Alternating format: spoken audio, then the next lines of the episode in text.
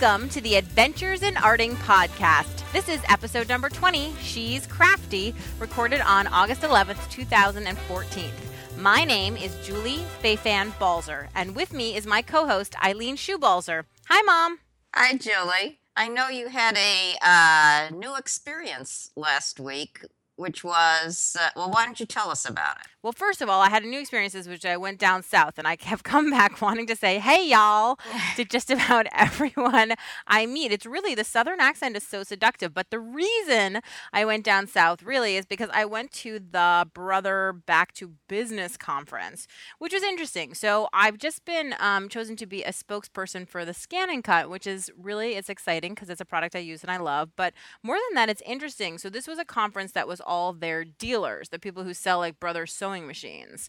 And I'm not really in the sewing area of things very much. I really am much more in the paper area of things. And so it was interesting because for the sewing um, dealers, you know, they're selling machines that are $10,000, $15,000. So for them, this $500 scan and cut is like a whatever add on. In fact, there are embroidery hoops, a hoop that is a piece of plastic, an embroidery hoop, okay, for their machine that's close to the price of the scan and cut, like a three or four hundred dollars. So it was so interesting because they were seeing it as like a little toy that their customers would add on to stuff. Whereas when I talk to people in like the paper crafting and scrapbook world, it's a huge big buy that like you save and save and save because it's like the biggest buy you have. So it was just interesting to see a really different customer base, you know? And how do they sell it when they don't, some of them don't do paper crafting? Well, actually, I mean that's the thing, which is the scan and cut was actually developed by Brother to cut fabric, and then the, they somebody was like, "Oh, but it cuts paper too, and we should market it that way also." So, really, what I did during most of my demos is I spent the most of my time showing people. Um, there's two two really cool things, which is a obviously shapes for applique. You can cut out a million different things out of fabric, and really detailed, etc. But B, it also does this cool thing where it can draw on your sewing line and then cut a quarter inch seam allowance for when you're piecing so that especially if you're a beginning quilter, like you never have to worry about using a rotary cutter or thinking about your quarter inch seam allowance. It's actually like the line is drawn on for you and then the cut is there. So I mainly spent my time like just demonstrating to people. I have Julie's four fabulous tips for cutting fabric with a scan and cut. And so that was basically what I did for a lot of the time. That sounds interesting. It's something you've never done. Yeah, I always like new experiences. Although I have to say, the convention center was so over air conditioned. I thought because I was going to the south that I should bring all sundresses, but it turned out that I should have brought like a parka and you know jeans or something. A lesson learned. I know, but the food was good, so that that was a happy part of it. I ate biscuits and gravy for breakfast like every day, which was also a bad thing. But we can talk about that another time. Anyway, let's talk about our guest. So our guest today is Jennifer Priest, also known as Hydrangea Hippo, and Jennifer enjoys crafts of all genres, from sewing to scrapbooking to jewelry, with a little dabbling in the mixed media world. And her style is approachable, and she wants everyone who sees her work to feel that they too can embrace creativity and make their home home and life beautiful. So, welcome, Jennifer. Hey, glad to be here with you guys today. we're excited that you're you're from sunny California, aren't you? Uh, yeah, that's a misnomer. Is the weather not nice where you are? Um, it's pretty nice. It's really, really hot where I'm at. I'm in the desert, so. Hmm. Well, are you sounds... are you having the water issue? No, actually, I'm really lucky because our town has a well that's dedicated to our town. So like my garden is really lush. we don't we don't depend on the the um, water from the northern part of the state. Good. That is lucky. So I know, uh, Jennifer, you are a crafty queen, and you do you do really get around, so to speak, in the craft world. Um, and I'm wondering if you can tell us how crafting became your job. How did that how did that whole role happen? What's your story? Yeah, it's kind of a crazy thing. Um, you know, I, I always crafted from when I was a little kid. I went to craft fairs and stuff. I was very uh, entrepreneurial.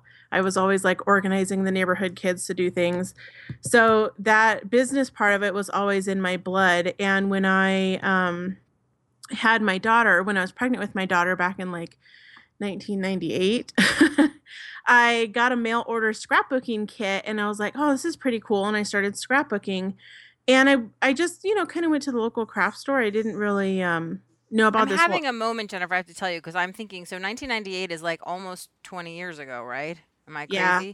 And like that's impossible for you to Yeah. have a child that old, isn't it? She's my daughter's 15. She's almost go. 16. Yeah. That seems impossible. no, I'm like way older than like okay. Actually- I I was flying back from Atlanta and I was in the airport and um so I was in the South last week and this lady kept at the little deli counter where I was ordering food she kept saying young lady and I was like how old do you think I am like but anyway you do Um, look really young.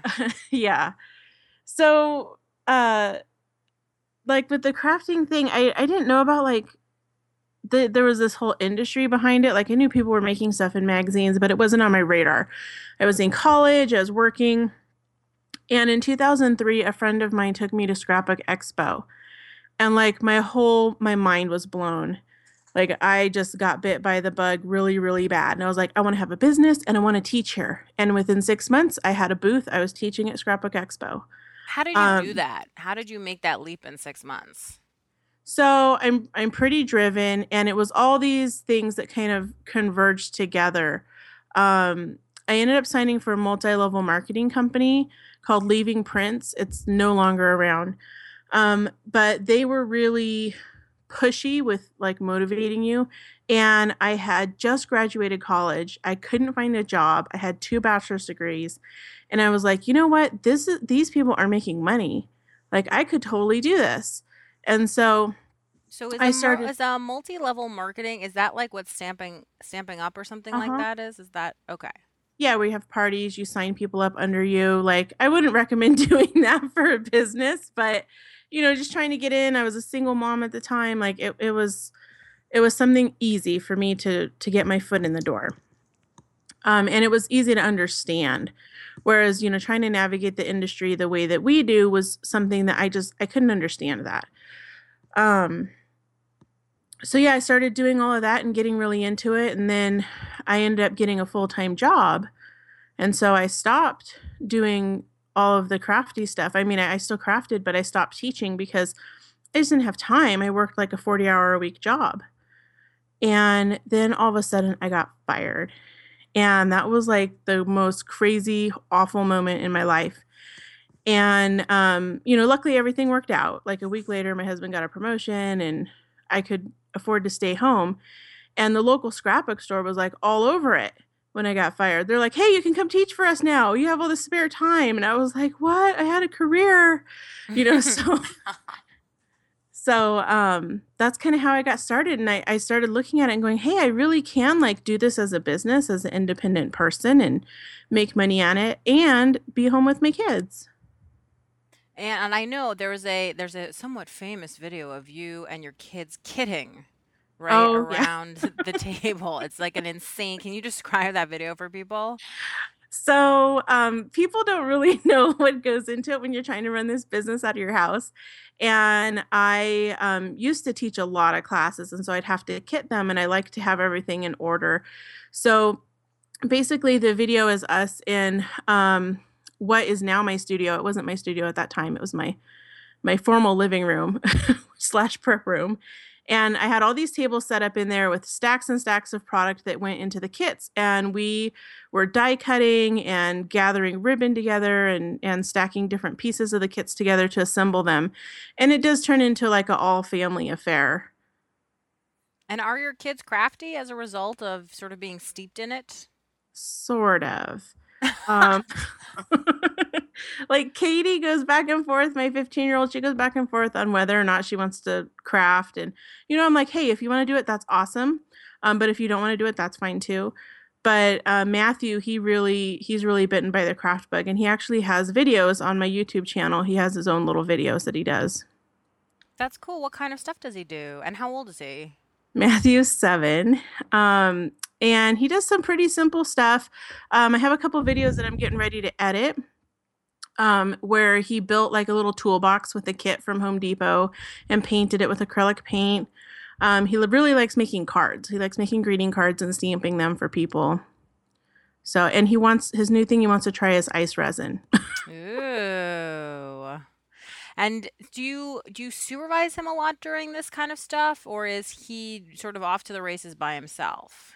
Um, I I sort of supervise him. I say, okay, this is where you can work. This is the stuff you can use. I'm I'm pretty like type A about my craft area.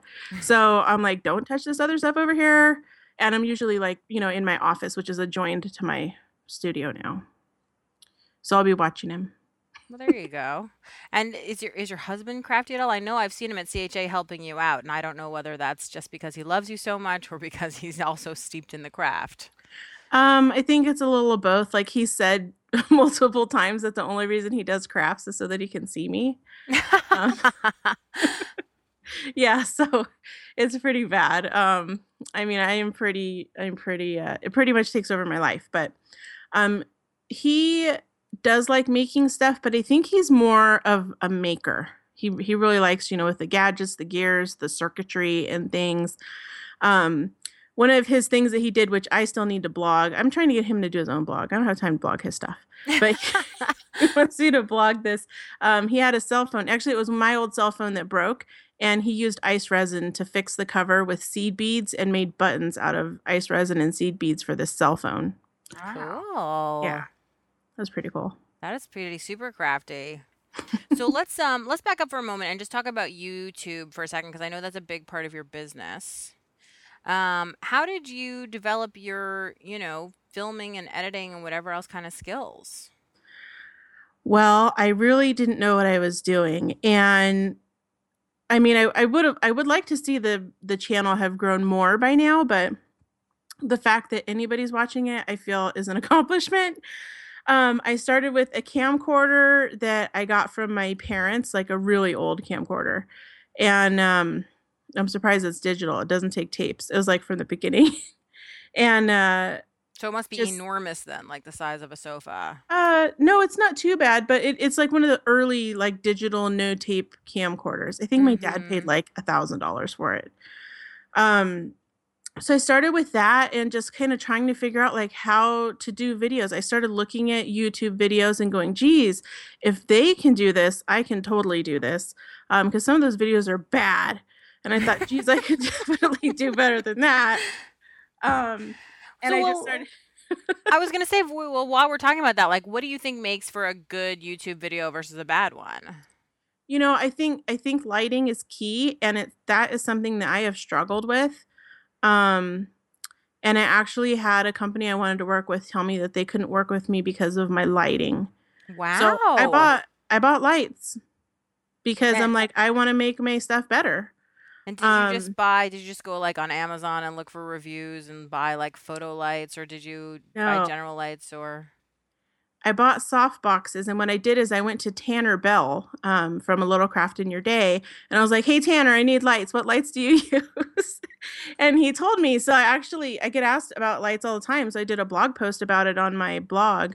Um, it's just like a hundred dollar set of two soft boxes, and I use them for my videos and for taking pictures, and they've they've been a great tool for me. But I couldn't justify that hundred dollar cost like out the gate. I needed to see if it was going to work. I needed to see if anybody was going to watch me on YouTube first. So it was about a year before I bought the lights.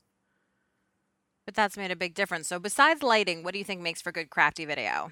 Um, definitely being respectful of the the watcher's time. So there's so many videos where I've watched it and it's like 30 minutes of blabbering and nothing going on.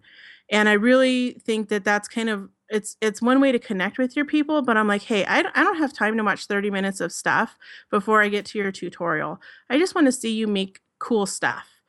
And so I think that um really makes a difference is I, I look at I'll, I'll search on YouTube and the videos that I love they like get right into the meat of the project and and you know maybe they have talking maybe they have music but I can I can just watch the project two three minutes really nice when it's like a 45 minute YouTube video uh, I don't I don't have time to watch that You know, I totally feel that way, and I I wonder sometimes because there must be an audience for those longer videos because people keep making them, etc. But I know that for myself personally, like when I go looking for a technique or an idea, I want like quick in, quick out. Just give me the meat and let me go.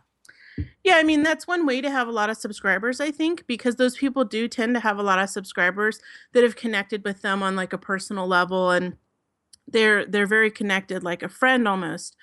Um but I just don't have time for that. I feel like I'm offering something a little bit different. And that's kind of the beauty of YouTube is that there's there's an audience for everybody.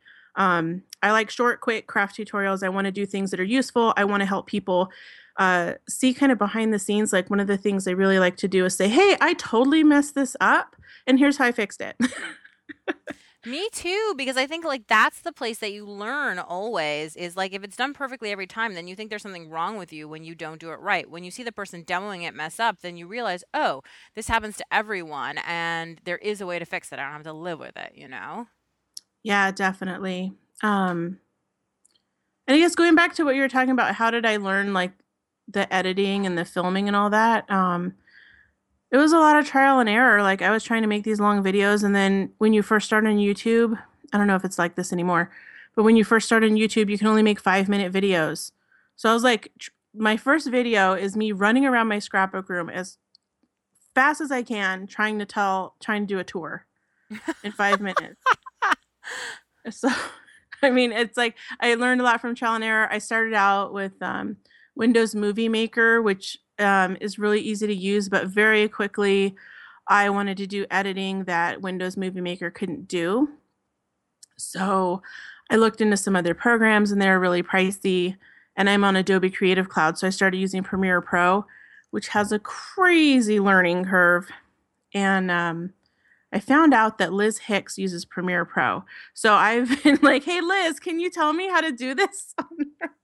because that you know asking people going on youtube you know i'll google like how to do a tr- video transition on premiere pro and i'll i'll watch someone else's youtube video on how to do it. That's that's a lot of how i've learned it. I didn't go to school or anything. It is amazing to me how much wonderful information is out there because I know that like anytime I have a problem with something, I Google it. And like if I can't find an answer on Google, then I'm like, wow, I have found the one unique problem in the world that no one else has ever had, you know? And then I'm like, then I'm definitely doing something wrong now. No, you should make a video of that. Like, no, that's what I do. I'm like, hey, nobody's answered this question. I should totally make a video of how to do this. There you go. If only I had a solution for it, then I would. Um, so let's just talk for a second about um, uh, one of the things that you've consistently said is that when you've had a problem, you've gone to people and asked for their help mm-hmm. you know, and asked for their advice. And I imagine, like, you know, you, you gotta have to be brave to do that. Is that something that just comes naturally to you, or do you have to like psych yourself up to ask people for help like that? It's it's definitely come easier, um, and over the years, you know, networking with a lot of different people, figuring out like, okay, this person really knows how to do X, Y, Z, so I can call on them for that. And and I try not to just have it be one sided, right? They ask I ask them a question, but then I'm like, oh, what can I do for you? Or, you know, I try to find something useful that I can exchange. Um, but yeah, it's come it's come easier over time. Like definitely, the more you do it, the easier it is. The same with painting. The more you do it, the better you get at it. Well, I'm pretty good now at asking people for advice. But it's true. I mean, that's always that is a good way to go. Always, if there's someone whose work is good or who you know does a good job, is just to say to them like, "What are you doing to do that?" And most of the time, I find that people want to help you.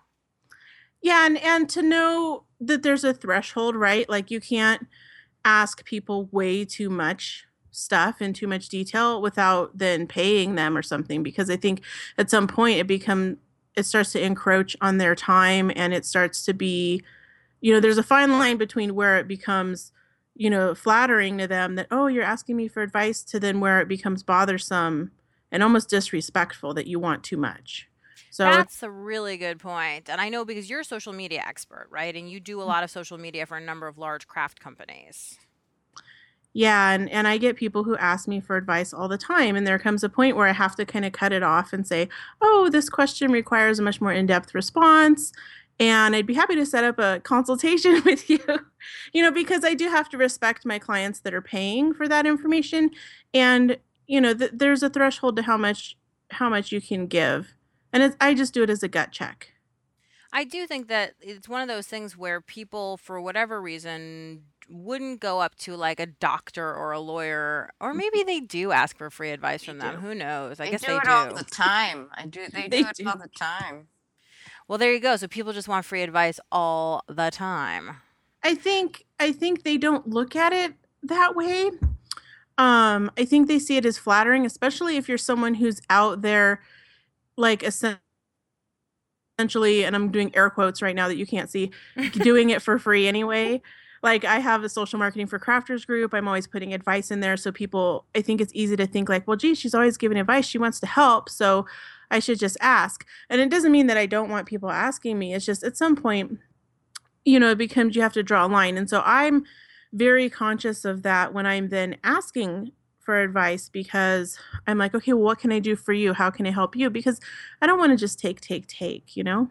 hmm I feel that way too. I mean, and you teach online classes too, I know, and classes in person, obviously. And I, I often think about people are paying for the content that I offer in an online class or in an in person class, and I need to be careful in my blogging and Instagramming and whatever else thing that I'm not giving that content away, you know, and devaluing it. Definitely, definitely. And that's a really hard balance to find. Like, I'm always wanting to do YouTube content, but then I'm like, okay, I can't, if I'm doing all this stuff for free over here, how can I expect people to pay me for this stuff over in another place? Yeah, It's but and it's it's it's a really because on the one hand, like there, I've heard advice which I really believe in, which is that the more that you give away, the more that comes back to you, and I do believe that. But at the mm-hmm. same time, I never want anybody to say like, "Oh, this class isn't worth the value," or "Doing this isn't worth the," you know what I mean? And I just I don't. It's something I struggle with constantly, which is where is the line? Because I am a sharer. I love sharing, and one of the things that's so addictive to me about like Instagram is it's like I'm making something and I'm super excited about it, and I'm like, "You guys, look at what I just made. It's awesome, right? And I'm so excited. But then on the other hand, I keep thinking, well, maybe I shouldn't share it and I should hold it for my blog or I should wait for this. This is paid content. It shouldn't go here. You know what I mean? Yeah, and and that's why I never have anything published because I want to share it so fast and I'm like, "Oh, darn, I put that picture on Instagram. I can't submit this." Although, you know, there are a number of magazines nowadays who I've heard from who they're like, I don't care if it was online. Like, we have a different audience than the people who are um, scouring blogs. And like, I've even, the Somerset brand of magazines has contacted me numerous times based on stuff I've posted to the web. And they've been like, can we take your blog post and make it into an article? Which I find really interesting. But I think it's again this theory that the people who are online looking at stuff are different than the people who are buying magazines. Yeah, and yeah, that's probably true. I mean, they would know better than I would. but you know, I think it's also like somebody once said to me about online classes and stuff like that, which is that there are people who are just never going to pay for online classes. It doesn't matter if you make it Mhm. $1 or if it's $1,000. They're just never going to do it, you know? And so you're not trying to get those people into your classes. You know, it's interesting. These um some ladies who are local up here by me, we're kind of in a rural area. They're like, "Hey, can you do a class at our house on mixed media canvas?" And I was like, "Sure." And so um when the lady who organized it introduced me to the students, she was like, "You can find all this stuff for free on YouTube, but I don't want to have to dig around through all that stuff." So I thought we should take a class from Jennifer because she'll tell us, you know, what to do, what not to do, and you don't have to worry about good and bad things you'd find on YouTube. So that was a very interesting thing for me to hear that people are willing to pay for a class because they just don't have the time or money to waste on things that don't do or don't work and then to search through all the content that's out there. It's really interesting because it's almost like you become a curator to them. It's like you're a curator of knowledge. They're you're a trusted source and they feel like they're going to be able to get the to weed out everything else once they hear it from you. Yeah, it was it was a really interesting thing to hear. I like that. And I think, uh, you know, I often, um, I know that I take a lot of classes. And what is the reason I take classes? And often it's just because, yes, that information exists in a book. Yes, it probably exists online. But there is something about not only seeing it in person, but I really like the camaraderie of an in-person class where you are seeing what other people are making and you're somebody else brings a different kind of paint with them and you're like, "Whoa, what is that? Where did you get it? Can I try it?" You know, or whatever else. There's something about that synergy of a community that gets created in a class that you just don't find when you're in front of your computer by yourself, you know? Yeah, and, and then differentiating that from YouTube. I mean, how many times have have you searched? Because I've had this happen too. I've searched for how to do something on Premiere Pro, for example, and I get all these like crazy, wacky videos that have nothing to do with it, and I've wasted all this time. It would probably be better for me to just pay for a class. Yeah. And get the concentrated one perspective content that you're looking for. Yeah, and you know you're going to get a better quality product because you're paying for it. Although I would say sometimes that's not always true. But Well, yes, yeah. that's the hope. That's the hope Yeah. is that it's true. But yeah. So let's talk a little bit about now. Tell me if I'm totally wrong on this. Do I recall that you and your husband were both in the military? Yeah. is that a whole other chapter of your life? It is. I do sometimes feel like I've lived like these different, very different lives. Um, so I joined the military when I was 18, and um, it's a long, sordid story. But basically, I went to language school in Monterey, and that's where I met my husband. So um, at the Defense Language Institute, he was learning Serbo Croatian. We're talking in the late 90s here. And I had to go to school for Arabic. So that's where we met. And are- are you are you both very bilingual now? Not really. Um, I mean, I can recognize Arabic if I hear it. I can still write it. I can write people's names in it. Um, but as far as like trying to be fluent or translate anything, I mean, I'll pick up on words here and there, but I'm not that good at it. There's not a lot of people for me to practice with. And do you think that your military background has had any flu- influence on your craft life? It has. Um, it makes me have a lot less patience. One of the things in the in the military that w- was very much stressed is this um, idea of attention to detail. So, like, say you would clean your rifle, and someone would come through with a white glove and check that you cleaned it really, really well. And so, when I'm doing things, I I have this. It kind of you know drills it into you to have this attention to detail, and I can see it when other people don't have attention to detail. Um, on the flip side, I do make a lot of typos. I don't really care about that, but most things I have have this intense attention to detail. And the other thing that it gave me this perspective on was during basic training because I didn't go into combat. I didn't go anywhere exciting. I went to Texas. Um, so I don't have those kinds of stories to pull off of. But in basic training, people, you know, it's two months and people were having like mental breakdowns. And I managed to get a perspective on things like, hey, this is really awful right now, what we're going through, but it's temporary. This isn't how the rest of your life is going to be. And so when things are rough, you know, I kind of think back to that and I'm like, okay, this is temporary. We can work through it, you know, and and uh my rest of my life's not going to be like this. So, That's a good way of thinking about it. I mean, it's, what's that thing they say? Nothing in life is permanent except death and taxes, True. which is really true, right?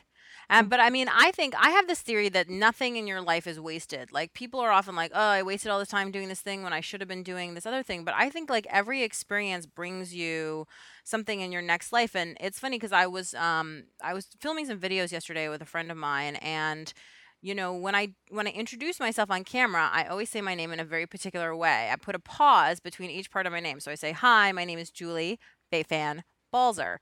And that's because um, in my previous life as a theater person, the first thing uh, in audition technique that they teach you is never run your name together as one word because people won't be able to tell because it's not familiar to them, even if you have a common name, what your first and your last name are.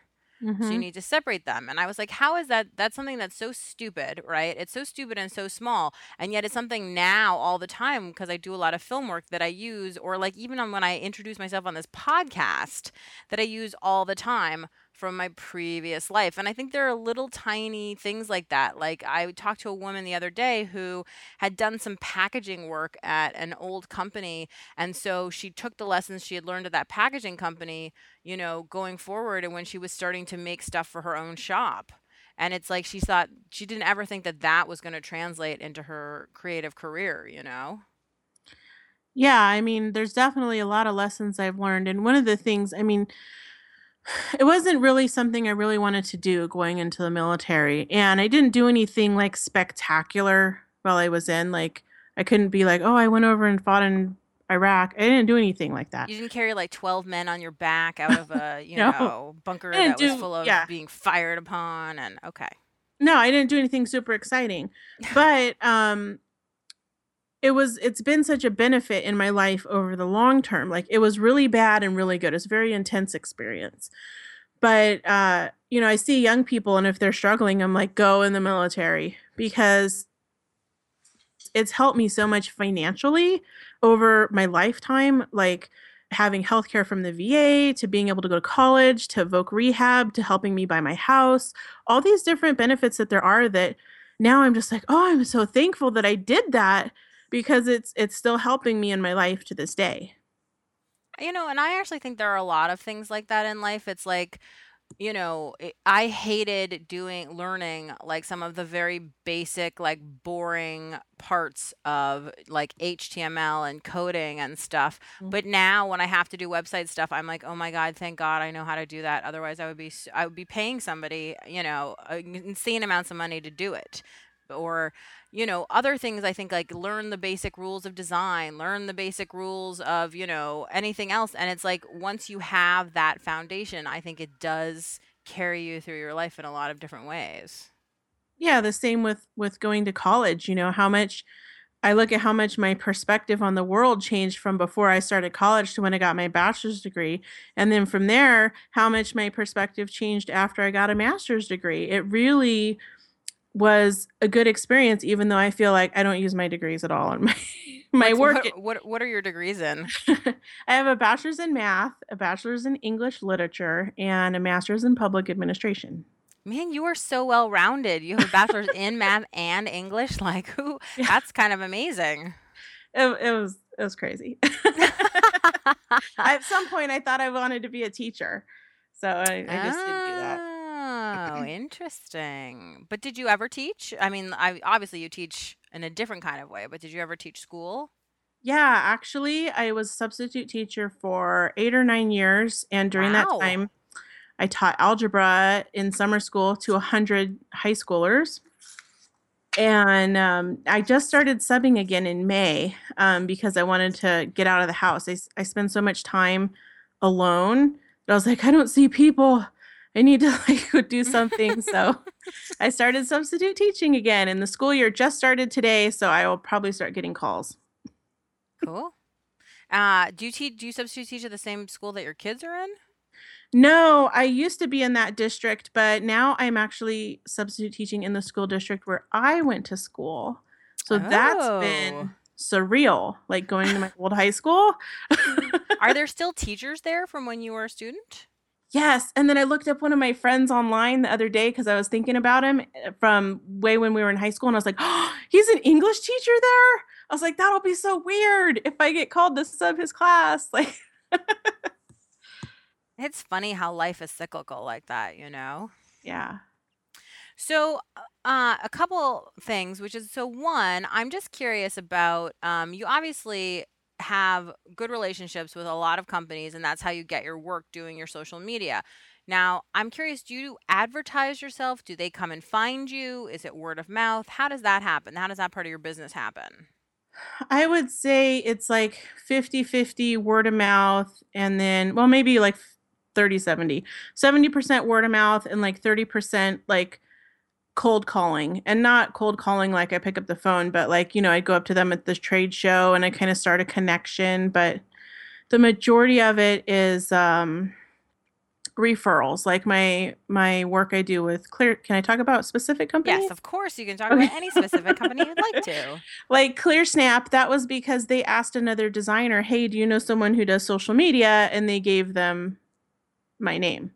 So, like that's kind of how a lot of it happens. We'll just start having some conversations and sometimes um, leads take a long time. Like I was in this business coaching uh, thing for nine months called Count Me In. It was like a national competition, and then you you get picked and you get nine months of business coaching in a group coaching thing. And what we did is we looked at our lead, you know, the time from when you generate your lead to when you actually they actually become a customer. And for me, it's like nine months to a year. I was like, oh, that's too long. But it's because it's all based on referral, relationship, that's kind of how it works. Well, I also find that I think that companies in the craft industry tend to move rather slowly Yeah. um, towards decisions. Yeah, I think it is hard and and when you're with something like that, it's really hard to trust somebody outside of your company who is not even close to you geographically to then manage all of your stuff online. It's a little scary. So when you're so let's talk. I mean, let's talk about some specif- specifics if you don't mind. Are can you tell us sort of uh, some of the clients that you have and what you do for them? So ClearSnap, um, I would call ClearSnap and Ice Resin like my full time kind of clients, where I manage all of their social media. So if you see, you know, ClearSnap saying, "Hey, what are you guys doing today?" on Facebook, that's me typing that. Um, or if you send a message to ClearSnap on Twitter or Pinterest, any of that, I'm managing for them, and the same for Ice Resin. So do Now- you do the content for them too, or do they send you content? So I like search the web for content. So I usually generate it's a it's a mix between generating content and sometimes they'll send me stuff. Like uh, this morning, Susan Leonard Casmer's like, "Hey, such and such is going on. Can you put a blurb out about it?" So then sometimes the company will tell me like, "Hey, we have this going on. We want you to promote it." And other times I'm just pulling from the blog, pulling from what I see the the people responding to. Like if people are asking a lot of questions of, well, how do I heat emboss?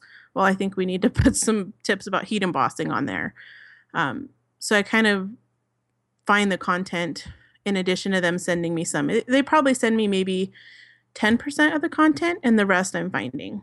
Wow. Yeah. How do you ever take a vacation?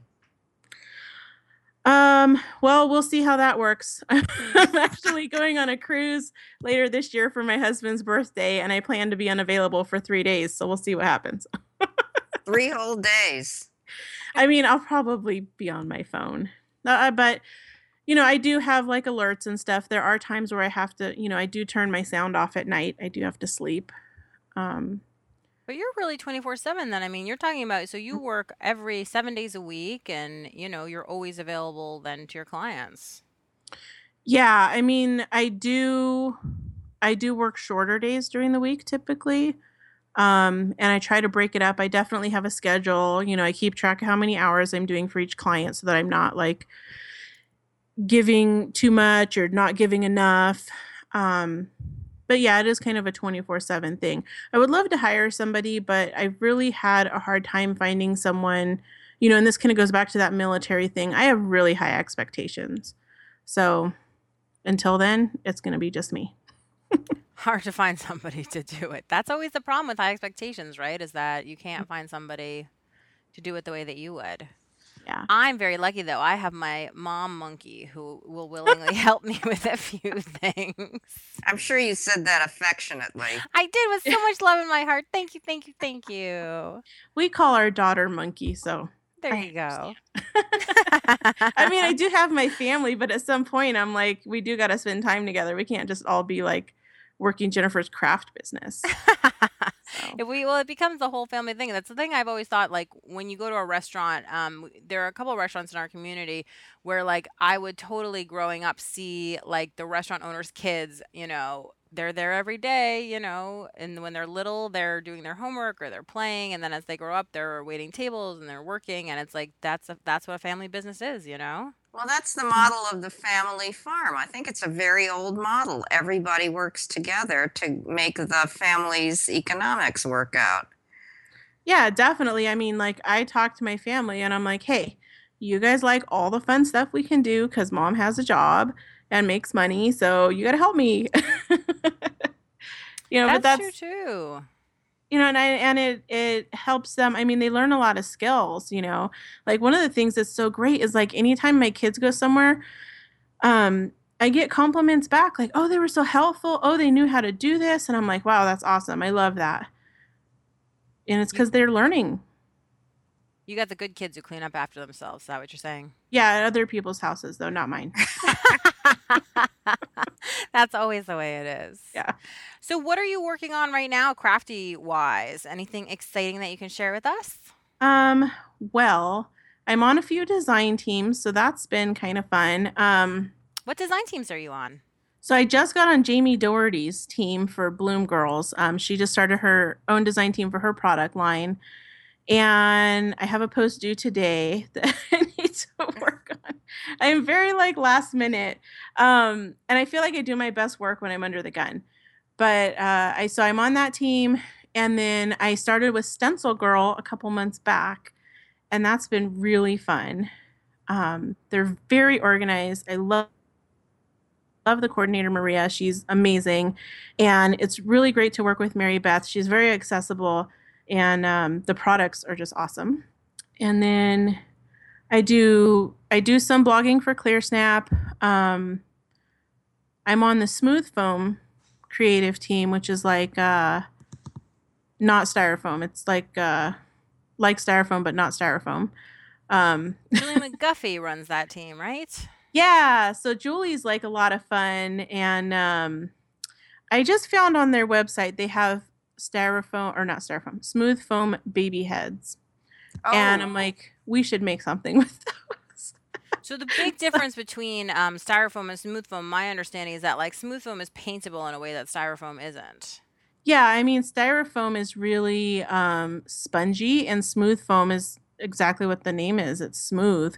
Um, it really behaves very differently, and it's really fun to work with. It's it's really dense, and um, I mean, there's just so many different things you can do with it. Every month, I'm like, okay, what am I going to do now? And I try different things, and the team is very um, innovative with it. Like some of the girls carve it, and some of them, um, I say girls, but ladies carve it, and um, you know, you can hot glue all over it. You can do all these things, spray paint it, and it doesn't like melt. Um, so it's pretty cool. And then Kunin Felt, I'm on their team with Deborah Quartermain runs that team. And that's been fun doing stuff with felt. And I know I'm probably forgetting some teams. So I'm sorry if I forgot a team because I can't remember all of it. Um, so yeah, so I'm doing design team stuff, and then I'm looking at maybe doing like a license line. I don't know. I got to make art in order to have something to license, and I don't really make a lot of stuff that's licensable. So I'm working on that with a coach and kind of developing ideas and kind of figuring out if that's the way that I want to go. Mm-hmm.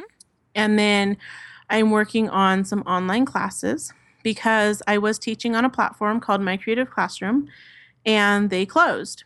So, or they're rebranding, or I don't know what they're doing.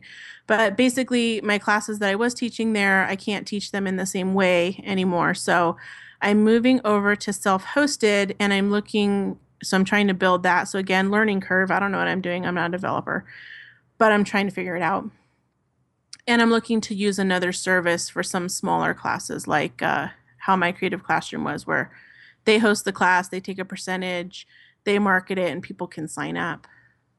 And oh, I I I do like too many things. You know, I, you always hear those people that say like you should do you should do like three things and do them well. And I'm like, or you know, because if you're spread too thin, you can't do things really well. And I'm like, ah, I really got to pick just three. Like I can't. so I I, always I always heard it as you can have five priorities in your life. So it's like your family, you know, your job, your church, your you know, whatever it is. But you can only have five. I don't know if that's true or not. I don't know, like this whole thing of like picking three things or five things in your business that you focus on as your business. I'm like, mm, yeah, I can't do that. So I have an Etsy shop too that's that I'm starting to build back up, and um, I had closed it for a while because I had like 600 SKUs, and it was nuts. I couldn't manage all that inventory. What kind And of things are in your Etsy shop? I have supplies and I have kits. So the whole Etsy shop started because I had extra supplies from when I was teaching classes, and people would be like, "Oh, that lace is really cool. I want to buy some." And I'm like, "Well, I don't really have a way to sell it." So I have lace, um, bits and baubles, little things, but I'm trying to keep it under 100 items because before I had like a crazy amount of items. It was nuts. So Let me just loop back for one second um, to the design teams, just because I'm one. I would love to hear like what is it that you like about being a part of a design team. okay, so And by the way, for the people who don't know what a design team is, can you also explain that? Yeah. So a design team is basically a group of designers, they may or may not blog, that a company then um, employs. They may pay them uh, a fee, they may pay them by product, but they're they're the people that make projects for the company, whether it's for the company's blog or for them to put on product packaging or however the company needs them to make finished projects with the craft products the company makes. So um, I I do design teams for a couple different reasons. One is it's really nice to have your ego stroked by and I'm just being very honest, it's really nice to have your ego stroked when you're accepted onto a team. Like you're competing with all these people to get on this team and out of all those people they picked you. Like it feels really good. Um and that's just a small part of it because I could apply to be on lots of teams if that's the only thing that I wanted. But um, the other part of it is if it's something that I think is going to challenge me as a designer. So, like Stencil Girl was really cool because I want to kind of develop myself more in mixed media. They're very mixed media. And I wanted to challenge myself to do more artistic things from the brain. So stencils, I think, are a stepping stone from being like a scrapbooker to going into mixed media and then going into actually like painting your own designs. So for me, it was part of like developing myself as a crafter. Um, and and so Stencil Girl helps me do that. Um, the other part is reaching other audiences. You know, you're I can only reach so many people with hydrangea hippo, but if I'm designing stuff on a company's blog, then that will help me reach other people that I don't already have in like my network. And uh, the other thing is companies I just like. You know, like I really like Deborah Quartermain. I've used Kunin felt forever. So it was really a natural fit to do stuff with Kunin. But at the same time, I'm always thinking like, okay, what can I do with felt that everybody else isn't thinking about doing? I need to do something different. Um, so it gives me a place to challenge myself. You know, I find if I'm just designing on my own, I'm stuck in a rut. But if I have an assignment, especially if it has a narrow focus, like use these three colors with this stencil and this is what you need to make, I really push myself and I create much better work with assignments. So, do you ever give yourself an assignment then in order to create that sort of situation? No, I'm like very uh like rebellious against myself when I try to do that.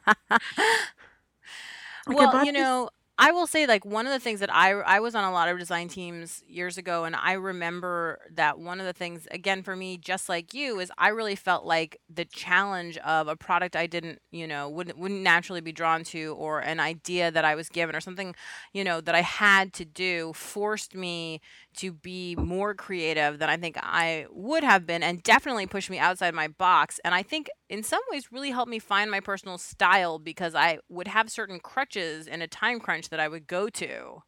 Mm-hmm. And that's sort of how I knew that they were part of my personal style. That's an interesting way to look at it because, like, if I find myself doing too much of something, I will make a rule that I can't do that thing for a while. So, like, at one point, I was inking all the, this is like way old school, super like basic crafter. I was inking all the edges of my paper with ink. I was at a at a scrapbook event, and this lady's like, "Can you make a page where you don't ink anything?" So then I challenged myself, and for like a month, I didn't ink anything. And I'm always trying to like push myself and identify if I get in kind of a rut and and do something different. But then the problem with that is that my my it's so what I do is so broad. Um, and I had this. I actually talked to Kathy Mario about this. She had an art retreat this weekend, and um, I went up there and chit chatted with her. And you know, I, I can't figure out like what is my style. You can look at it, you can go, oh, that looks like something Jennifer Priest would make, but I can't describe it. So maybe I need to hone in on what I what I gravitate to and pay attention to that a little more you know, well, I think it's funny because I think I I have that problem too. Of people are like, "Oh, Julia, such a distinct style," and I'm like, "I do," because for me again like you i see like different techniques different ideas different things happening but i think like and this is part of the stepping stone that i think stencils are and a lot of those other things heading into mixed media is but like as soon as you start i think putting your own hand in things do you know what i mean when you're not Yeah. using um, set die cuts and you're not using like set you know whatever it is. I mean it's even like the simple act of mixing two colors together to create your own unique color. Like i think the more that you're authentically yourself like you could do uh, different techniques the same technique different subjects the same subject but it's always going to look like you because it's coming out of your hand in a more authentic way. Yeah, I guess what I'm saying, I'm having trouble like stepping back and ident- identifying like what the common thread is. You know, because I can look at stuff and be like, oh, that looks like something Julie made. Um, I think it's easier for people outside to look and see what the common thread is. I think it's harder to like look at yourself. And this is something I struggle with to look at myself and figure out, okay, what is the common thread between all the things that I'm making? Yeah, and I think like that's the great thing about I still remember so my friend Natalie and I once sat down and we were like, "Okay, I'm going to describe what your work looks like to me and you're going to describe what my work looks like to you, right?" Mhm. And then when we both did it, it was like, "Oh yeah, oh yeah, oh yeah," but it was again having that outside perspective of someone is really helpful. And I think it's even like the thing where I can see where somebody else is making a mistake or doing something that's not helping their business, but I can't see it with myself. So it's always helpful to have like a crafty friend who's, you know, and this is one of the things I love about having friends who are in this business is because then they can say, "Hey, you, stop, you know, screwing up here. You need to look at, you know, X, Y, or Z," and that's really helpful. Yeah, I guess that kind of goes back to the thing that we are talking about about asking advice from people. Um, I just had my blog critiqued by Alexa Westerfield, and I was just like, "Oh, you're hurting my feelings, Alexa." But you know, it's things that I'm like, "Ooh, I know I was doing that wrong. I really need to like fix that, or I could be doing this better." Um, but having people that you can trust, that you know are giving you that advice in love because they want you to succeed is is really essential. Yeah, and that's the thing about being open to it. That is, I think, the single hardest part of any of it is because we all want that pat on the head. We all want that affirmation that what we're doing is amazing. But it's like, I remember crying and crying and crying. This is probably like 10 years ago when I had applied for like CKU or Memory Makers Masters or something like that and didn't make it. And believe me, I applied for all of them and never made anything. But Mhm. like I remember just crying and being crushed and thinking they were stupid and how could they not, you know, pick me and I was so um, awesome. And then I look back at the work that I was doing and I compare it to the work that they were choosing and I'm like, "Oh, duh." You know, there's so many problems here and I see exactly why this isn't what they were looking for and I'm glad that that rejection made me work harder and push myself to try to do better, you know. Yeah, and I think sometimes the industry or the part of the industry we're trying to get into isn't ready for what you're doing. So there's I, I experienced the same thing and I was like, I feel like my work is really commercial. So I'm like, why am I getting rejected all the time? Well, they weren't ready for what I was doing, and maybe I wasn't ready to work with them because now it's a totally different dynamic.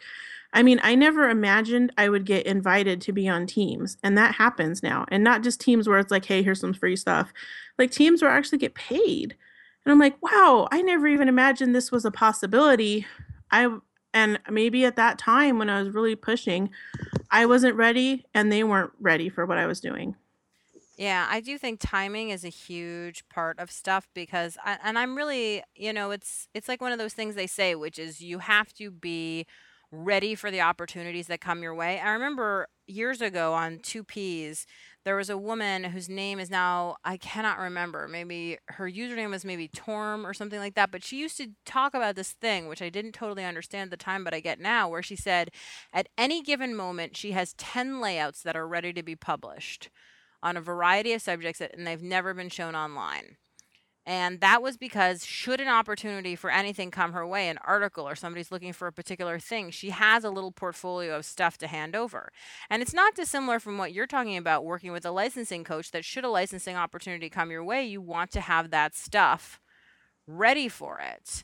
And I think it even makes me think of like the opportunity I was talking about at the beginning of this podcast where I'm working with Brother now as a spokesperson. Like I it's not a gig that I would have been able to do 5 years ago. It's probably not a gig I would have been able to do 3 years ago because I wasn't there. I wasn't prepared and I didn't have the skill set. But I feel like, you know, and who knows in 5 years maybe I'd be much better at it than I am now. But it is one of those things where I think you do have to be ready and I agree with you too the market has to be ready. Like I look right now at how many people are doing handwritten titles on their layouts and I'm thinking um that was every layout I did back in the, you know, the early 2000s. But that was just a different time. Yeah, like yeah, and with the paint and all that. I, I totally agree with you. Um I don't know. I, well, no, I mean, I think this is just one of those things, which is you have to remember. Like, I remember being very excited many, many, many years ago when I thought uh, it looked like I had an opportunity to do a product line with Prima. And I was super excited. And then they basically rejected it and said that they felt that their people weren't ready and it was too painty and artsy and whatever else. And if you look at what's going on in their company now, right, it's just that Mhm. the timing was all wrong. You know, or I was the wrong person at that time, or who knows what it was. So, I think like with all rejections in your career, you have to keep some perspective. Like you have to learn how could you be better, but then you also have to look at, you know, what are what is the situation and uh, you know, are you fitting into what the company's wanting at the moment. I mean, when you come out of acting, like one of the things we say to people is yes, you may not have gotten the role because you weren't that good, but you also may not have gotten the role because they were looking for someone who was blonde and you're a brunette. You know, and I think that's a good perspective to have in this industry too, because, you know, a lot of people will get rejected from design teams or from being published or whatever. And for me, like, because I've been on the other side of it, like, I managed ClearSnap's design team, I've managed other teams in the past.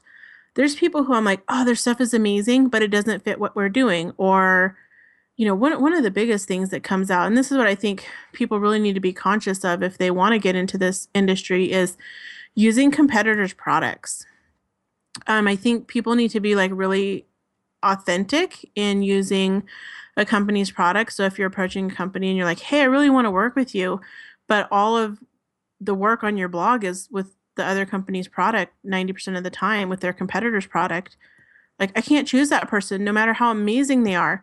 So for me, I try to be very conscious of that. And these are like lessons that I've just learned over time. Like, geez, why am I getting rejected all the time? Maybe it's because I was using the other company's product so much. And I had no idea. Yeah, because people obviously want you to authentically and genuinely love their product and not just be doing it for other reasons. Yeah, well, and then it just doesn't come across authentic to hmm their readers. Like all of a sudden you're using another company's product and saying how amazing it is when for the last three years you've been with some other company. Like, so I think there's some things that's just like lessons learning from experience. Some of it is like maturity. Like, I don't know, I think maybe I was like really naive when I was a lot younger because I feel like I had to learn a lot of lessons when I came into this industry and just on perspective and um, what people want on handling rejection on on getting beat like i i mean i go through this whole like grieving process when stuff happens. I'm like what? This company didn't like my stuff or i didn't get to do this thing that i really wanted to do. And so i'd be upset about it for a while and then i step back and i'm like okay what what could i what what is this telling me that i could improve upon or change? Or how might this like objectively not be a right fit? And then if i really want to do something or affect some kind of change or or do something uh, meaningful how what's another way that i can do that? Maybe this way isn't going to work. It's like that thing where they say when one door closes maybe a window opens kind of deal Yes, although I'm a big fan of when a door closes, you kick the window open. But yes. oh well yeah that works too anyway, we actually need to wrap up. We've been talking for about an hour now. Um, but I want to ask you one question before we leave, which is where did hydrangea hippo come from? i get asked that all the time so it came from i was at a charity wings back when it was called scrapbook royalty i was at a charity wings event and there were a bunch of scrapbookers and none of us really knew each other just acquaintances and we all decided to hop in this one girl's car i think it was a bmw and go check out this store called pink pineapple and I had been there before and I loved it, and some of the girls hadn't. And so we just got on this discussion about like names of companies. You know, at that time there was a kit club, kit club called Label Tulip, and there was Pink Paisley and a bunch of these like wacky names. And we just started kind of saying like, well, if I have a company, I'm going to name it like Polka Dot Potato or whatever. And uh, we just started joking. And so I just threw out Hydrangea Hippo, like trying to be funny.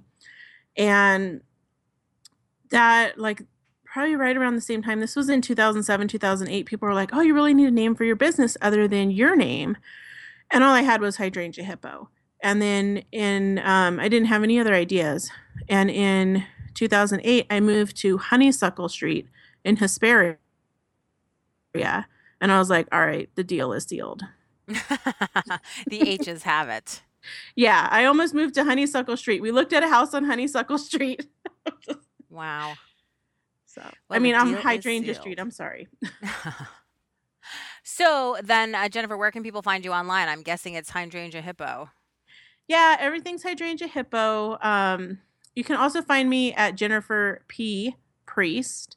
Uh, there's another Jennifer Priest that does life coaching uh, who found Jennifer Priest on a lot of the uh, social media stuff. So at Hydrangea Hippo, you can find me on all different um, platforms or at Jennifer P. Priest. I'm on most platforms under that too. And mom, you've been so super chatty during this podcast. I mean, I really just I felt like I had to tell you. That's not criticism. it's never. How could I criticize the most perfect mother on earth? Well, how could you criticize that I let you talk? That's also a good point. Is there anything you wanted to add before we go? I don't think adding. I have some thoughts, and I just wanted to ask both of you have careers that are very founded on the internet. I don't think either of you could have the type of career you have without it. And you mm. both have lots of skills and interests. So, one of the issues is always how do you define your brand so that in the wild west of the internet, people can find you? How, how do you what is your brand, each of you, do you think, at this time? Jennifer? Hmm. You know, I did. I built I built the majority of my business just from being online. Um I would say, you know, it kind of goes back to what I feel like my mission is. I try to have my brand always reflect what my mission is in crafting, which is to make things approachable and uh, so that people feel like they want to do it or that they can do it and they want to do it. So I guess looking across the internet at any of the social media platforms I'm on or on my website, I do everything with that in mind that, hey, I'm a real person and I make these cool things and you can make them too. And Julie? Well, you know, I would say in some ways, I would say similarly, like I'm all about artsy made easy, trying to make um, things that seem complicated easy for people. And then I think in my brand is I certainly the art journal every day that's hosted on my blog every week. I think that's a really important part of it. Um, the stencils are huge. Um, and then I, I think overall, just I continually across whether I'm scrapbooking or quilting or you know making a collage or whatever, I have a sort of um, hey, you know, that's a happy accident. Don't worry about it. Don't sweat it. Relax. Have a good time. The point is to enjoy and to play and not to have some sort of controlled outcome. And I think, you know, showing that I make mistakes all the time is a big part of my brand too. Because, man, if it wasn't, I'd be in big trouble because I'd be lying all the time. But yes, I make a lot of mistakes. And what's your brand, Mom? My brand is doing whatever I can to help you, including nagging, which I think is a really important part of my job. Clearly, because Jennifer, I was going to say it was so funny when you were saying that you don't care about like a typo. Because guess who calls me every morning to tell me what the typos and misspellings and grammatical mistakes in my blog posts are? well, you know why I don't care about the typo? Because I'm like, hey, I got a degree in English. I already know how to spell it. It's not because I didn't spell it. It's because I'm doing stuff fast. Okay. Mm, there you go. my mom likes to start the conversation with, "Well, you must have been tired when you wrote that blog post because there are three Aww. typos." And I, and like going back to the branding thing, um, it's a challenge. It's a challenge to kind of step back and look at yourself. And that's, it's good to have other people help you with that. You know, sometimes we get, and this is something that I'm so guilty of. Like you ask me, what's your brand? What's your elevator speech? I'm like, I don't know. Because you really got to step back and develop that and look at that. And, and we get so caught up in the day to day, like, oh, I got to make this. I got this deadline. I got to write this blog post and forget about developing that part of a business. It's so important. You know, that's actually a great idea for a podcast. I feel like we should get a bunch of people together who have strong brands and be like, okay, tell us about your brand and how you came to that. That would be a really interesting roundtable discussion, wouldn't it? Yeah, I'll listen to it. okay, so on that note, let's wrap up and say, as always, you can find me at balzerdesigns.typepad.com and do leave us your comments or questions at balzerdesigns.com slash arting, A-R-T-I-N-G. We'd love to hear from you. And if you tweet about the show, please use the hashtag pound Arting Podcast.